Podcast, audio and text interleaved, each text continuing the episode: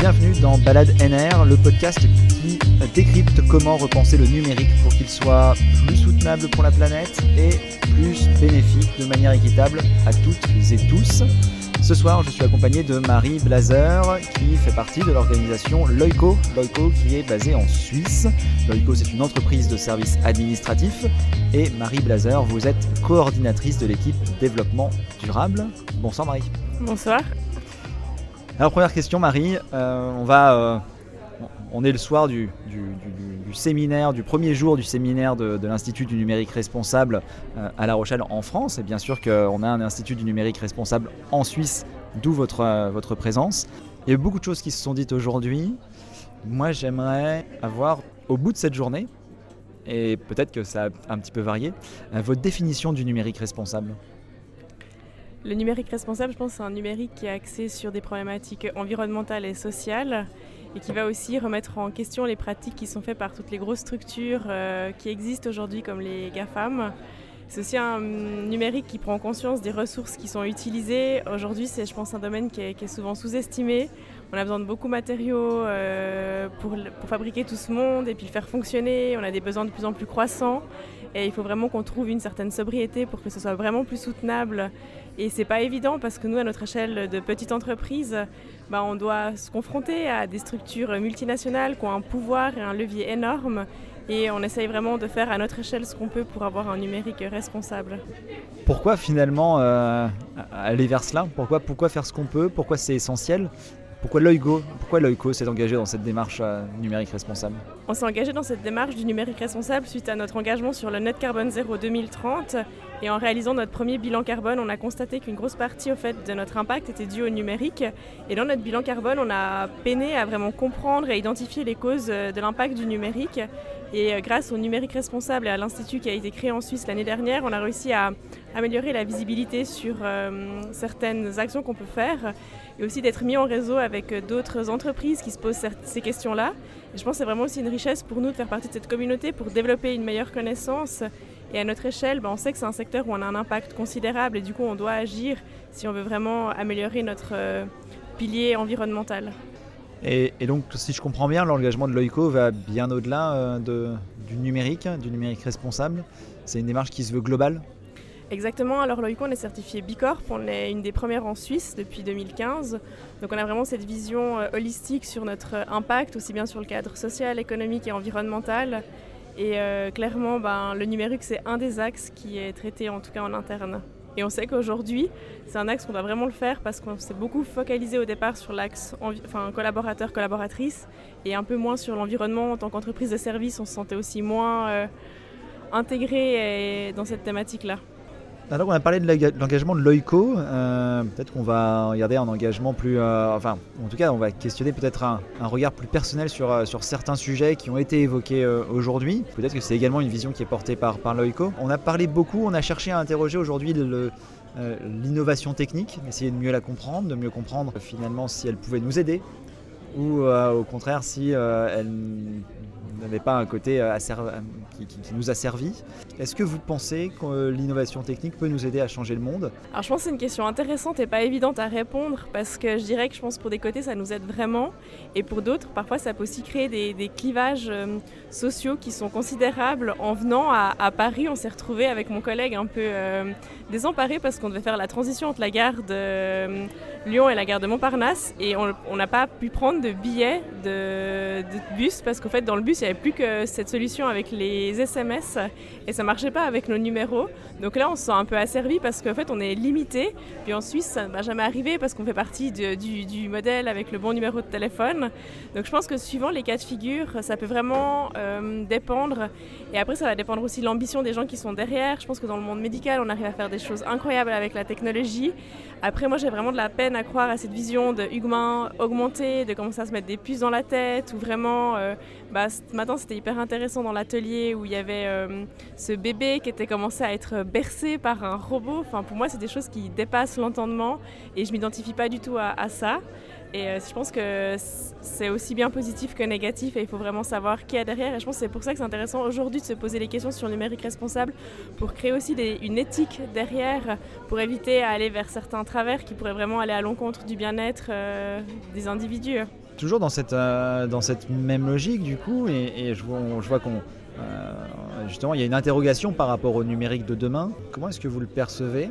Est-ce qu'on a possibilité d'avoir un numérique qui, est, qui soit positif demain, qui apporte du positif Je pense que c'est un enjeu difficile à vraiment prédire parce qu'aujourd'hui, les États ils sont dépassés par ces questions-là. Il y a des structures qui sont multinationales, je pense, qui ont des droits énormes. Et il faut vraiment, je pense que la demande, elle vienne aussi eh ben, des utilisateurs et des utilisatrices pour remettre en question tout ça. Et je pense que le numérique, c'est vite un domaine qui est, hyper complexe et qui peut faire peur et, ça dépasse vite, l'entendement commun. Et je pense qu'il hum, faut essayer de rationaliser. Et avec les jeunes générations, ils, sont tellement nés dedans. Et on voit avec, enfin, j'étais pas aussi au courant du métaverse qu'après cette journée. Ben, euh, ouais, il faudrait espérer que ça puisse se faire parce qu'on va vraiment créer des, mondes déconnectés. Et je pense qu'il faut vraiment euh, éviter ça. Effectivement, il y, a, un enjeu autour du, du métaverse. On voit que le, euh, il y, a un côté fascinant euh, qui, a priori effectivement semble happer euh, un certain nombre de personnes et pour autant quand on interroge la réelle utilité par rapport à des enjeux climatiques, etc., on a beaucoup d'interrogations par rapport au sujet. Et sans doute qu'il serait à démontrer effectivement un certain nombre d'applications du métaverse au service notamment par exemple des objectifs de développement durable de l'ONU. Euh, si on glisse doucement justement vers des enjeux un peu plus globaux, euh, Aujourd'hui, c'était aussi l'occasion, euh, peut-être un peu par hasard, de, certains changements de programme, mais de calculer son empreinte carbone globale. comment est-ce que vous, ça ça, résonne en vous par rapport à des engagements et, comment est-ce qu'on fait le, pont entre le numérique responsable et, ces sujets plus, plus globaux? Euh, ou peut-être comment on fait le, pont entre les sujets plus globaux et le numérique responsable Alors, moi, de ma perspective, c'était plus venu d'abord d'un sujet un peu global et une remise en question un peu générale. Et je pense que le numérique, ça a été un des éléments que j'ai vraiment pris conscience un peu dans ce, dans ce chemin-là. Je pense clairement que c'est un tout et qu'il faut travailler sur euh, tous les plans. Après, je pense qu'il faut vraiment essayer de faire euh, des petites choses à son échelle parce que ça peut vite faire peur quand on fait ces, analyses. On se dit waouh, mon impact il est énorme, qu'est-ce que je peux faire? Et puis il faut vraiment faire des choses avec lesquelles on est aligné puis qu'on peut tenir aussi dans le temps.